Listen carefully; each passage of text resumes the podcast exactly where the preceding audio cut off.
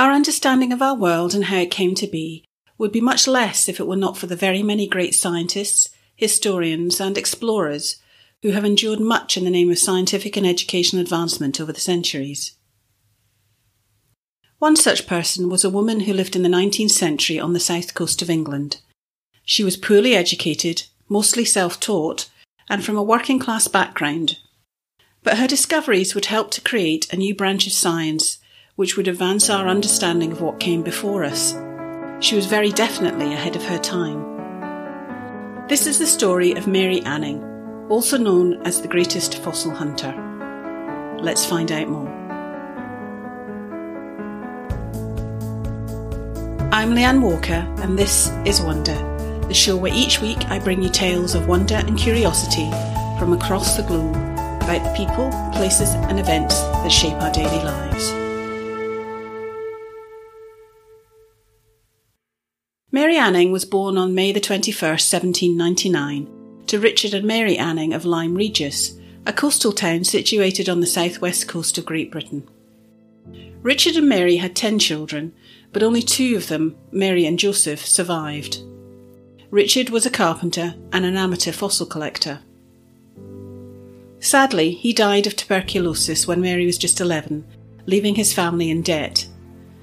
But one thing he did leave them with was a skill that would prove to be very fruitful for later life. He passed on his fossil hunting skills to his wife and children. He trained Mary and her brother Joseph in how to look for and clean fossils. After the death of their father, Mary and Joseph used those skills to search for fossils on the local cliffs, often a dangerous task, especially in the winter when there could be landslides. They then sold these curios to provide a meagre income for the family. The coastal cliffs around Lyme Regis are one of the richest fossil locations in Britain and part of a geological formation known as the Blue Lias. This consists of alternating layers of limestone and shale, laid down as sediment on a shallow seabed early in the Jurassic period. This was about 196 to 145 million years ago. By the late 18th century, Lyme Regis had become a popular seaside resort, and collecting fossils was an interesting pastime for the locals and visitors alike. Locals supplemented their income by selling fossils, or curios as they were called, with colourful local names such as snake stones, ammonites, devil's fingers, belemnites, and vertebrates, vertebrae. Although fossil collecting was in vogue in the late 18th and early 19th century, at first as a pastime, it was gradually transforming into a science as the importance of fossils to geology and biology was understood. From the end of the 17th to the beginning of the 19th centuries was an exciting time. Several discoveries of dinosaur remains were reported for the first time. The concept of an ancient Earth became part of the public understanding. The Geological Society of London was founded in 1807 in Covent Garden in London. During this time, women were free to take part in collecting fossils and mineral specimens, and they could attend lectures, but they were barred from membership in this and other scientific societies. So, this was a time in which Mary and her brother Joseph were scaling the cliffs of Lyme Regis in search of curios to sell. As they grew more proficient at finding the fossils, their finds became bigger and more intricate. In 1811, they caught the public's attention when Mary and her brother unearthed the skeleton of what was described as a primeval monster.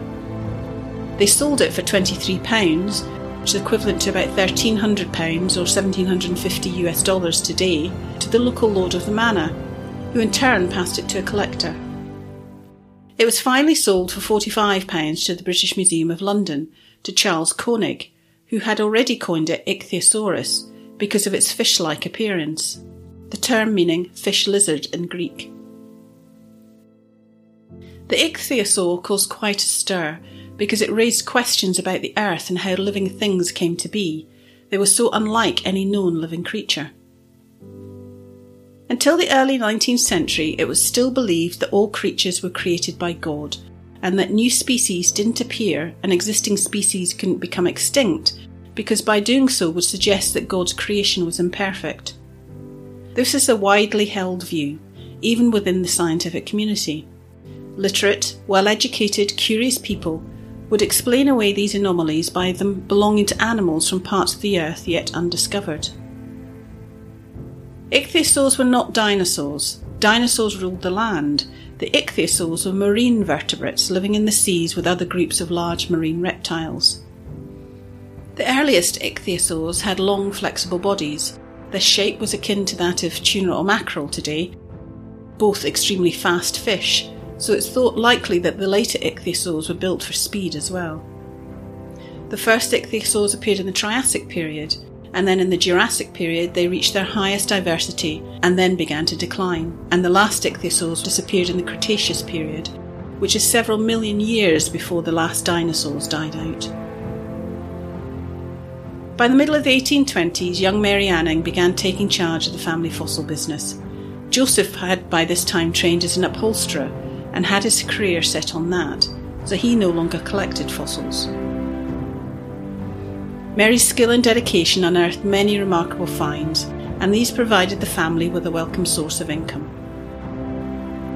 All that was gained from the fossils Mary gave to her mother for the family. The fossils were eagerly sought, not only by museums and scientists, but by European nobles, many of whom had substantial private collections of fossils and other curiosities. After the discovery of the Ichthyosaurus, things improved a little, but despite the significance of the find, the Anning family benefited little from it. Money was still very short in the Anning home, and Mary and her family were barely making a living. It was now that a man and friend of the family, Lieutenant Colonel Birch of Lincolnshire, chose to help them out financially. He was a professional fossil collector and came to know the family well. He saw their desperate situation and sympathised with them. By 1820, having made no major discoveries for a year, they were at the point of having to sell their furniture to pay the rent. Birch decided to hold an auction to sell off all his fine fossil collection and donate the proceeds to the Anning family. He felt that the Annings could not live in such considerable difficulty, considering that they have, quote, found almost all the fine things which have been submitted to scientific investigation. I may never again possess what I'm about to part with, yet in doing it, I shall have the satisfaction of knowing that the money will be well applied. He sold his large collection of fossils for £400 and gave some part of the proceeds to Mary. This helped the family greatly and allowed Mary to continue with her fossil hunting. She was now working at the forefront of a new science that was helping to reveal Earth's natural history by studying the significant number and size of fossils that she found. They allowed extinct organisms and their environments to be reconstructed, and these discoveries helped to develop a new discipline within science that came to be called paleontology.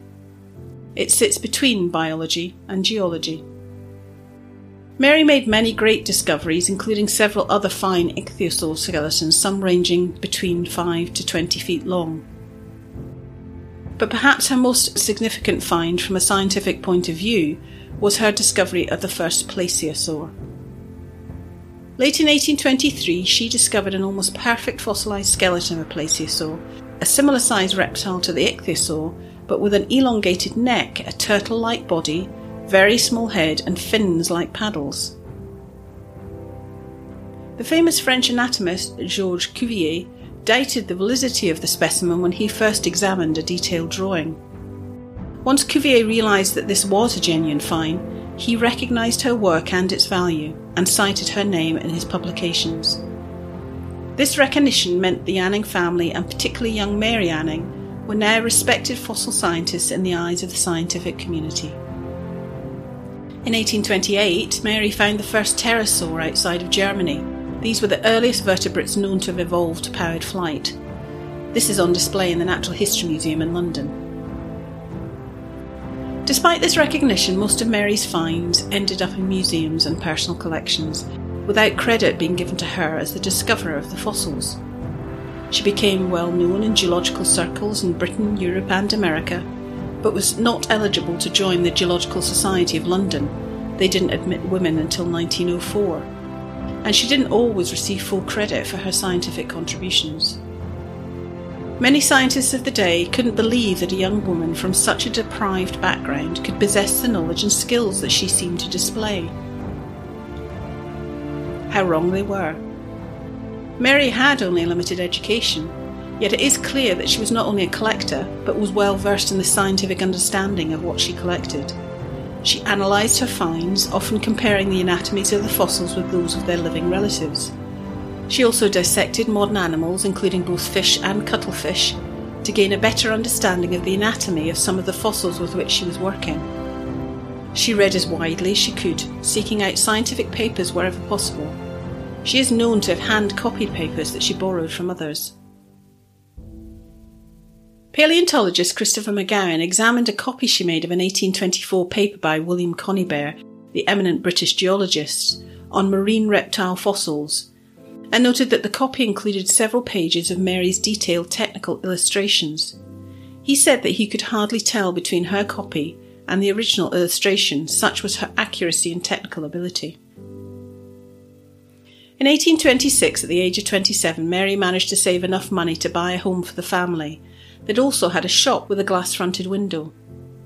She called it Anning's Fossil Depot. This allowed her to display her fossil finds for passers by to see and, of course, to encourage them to buy. By this time, Mary was very well known across Europe and America. Visiting geologists and fossil collectors would come to Lyme Regis to see her latest specimens, buy them for their own collections, and of course to speak with Mary about fossil hunting. Even visiting royalty stopped by. King Frederick Augustus II of Saxony visited her shop in 1844 and bought an ichthyosaur skeleton for his extensive natural history collection. The king's physician and aide wrote in his journal This specimen would have been such a great acquisition for many of the cabinets of natural history on the continent, and I consider the price demanded, £15 sterling, as very moderate. By 1830, the economy was slowing down and there was a reduced demand for fossils. It was also taking Mary longer to find the fossils, so she didn't have as many good specimens to sell. As a result, her sales slowed down and her financial position worsened. To help her out, her friend the geologist and amateur artist, Henry de la Beche, assisted her by commissioning a lithographic print based on his watercolour painting Duria Antiquior. This beautiful watercolour showed prehistoric Dorset life and displayed many of the fossils that Mary had found. The painting caught the public imagination allowing ordinary people to picture what life could have looked like in the distant past. It showed a world whose animals were very different to the familiar animals of the modern world. It encouraged discussion about how species came to be and how one type of animal replaced another. It brought science to the masses. Henry sold copies of the lithographic print to his fellow geologists and other wealthy friends and donated the proceeds to the Anning family. Unlike some of his contemporaries and even close friends, Henry believed in what Mary was doing and wanted to acknowledge her work and the important role that was playing in science. Despite her discoveries and her fame, however, Mary remained poor. A wealthy friend, Anna Marie Pinney, who sometimes searched for fossils with Mary under the cliffs, wrote, She is very kind and good to all her own relations, and what money she gets by collecting fossils goes to them or to anyone else that wants it. She also wrote about her friend's frustration that her contributions to science had not been fully credited. She says the world has used her ill, and she doesn't care for it. According to her account, these men have made a great deal by publishing works of which she furnished the contents, while she derived none of the advantages. Mary's mother died in 1842, and for the first time in her life she was living alone. By then she was 43. She never married and continued to go out every day in search of her fossils. Her desire to learn, her love of the coastline where she lived, and her interest in these creatures from long ago kept her going. This, unfortunately, was not to last, though. A few years later, Mary contracted breast cancer.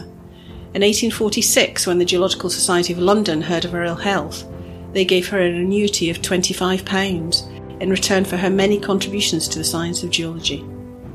She died on 9th of March 1847 at the age of 47. She was buried in the cemetery of St Michael's the Archangel Church in Lyme Regis. Her brother, who had become church warden, was buried beside her just two years later. Members of the Geological Society contributed to a stained glass window in her memory, unveiled in 1850. The inscription reads This window is sacred to the memory of Mary Anning of this parish who died 9th March AD 1847, and is erected by the vicar and some members of the Geological Society of London in commemoration of her usefulness in furthering the science of geology, as also of her benevolence of heart and integrity of life.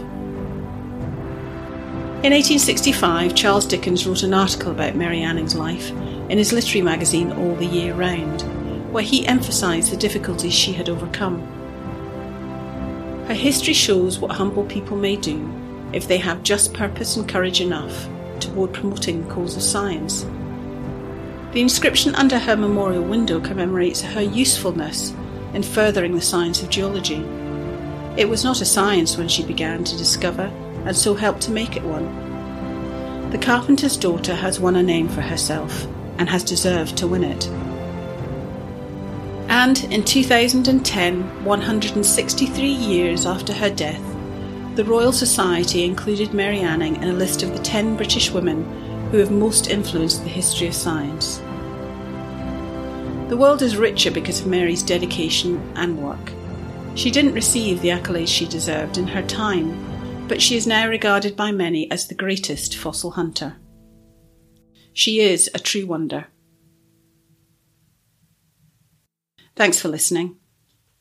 For more information, sources, and links, head on over to www.injustoneday.com forward slash the fossil hunter.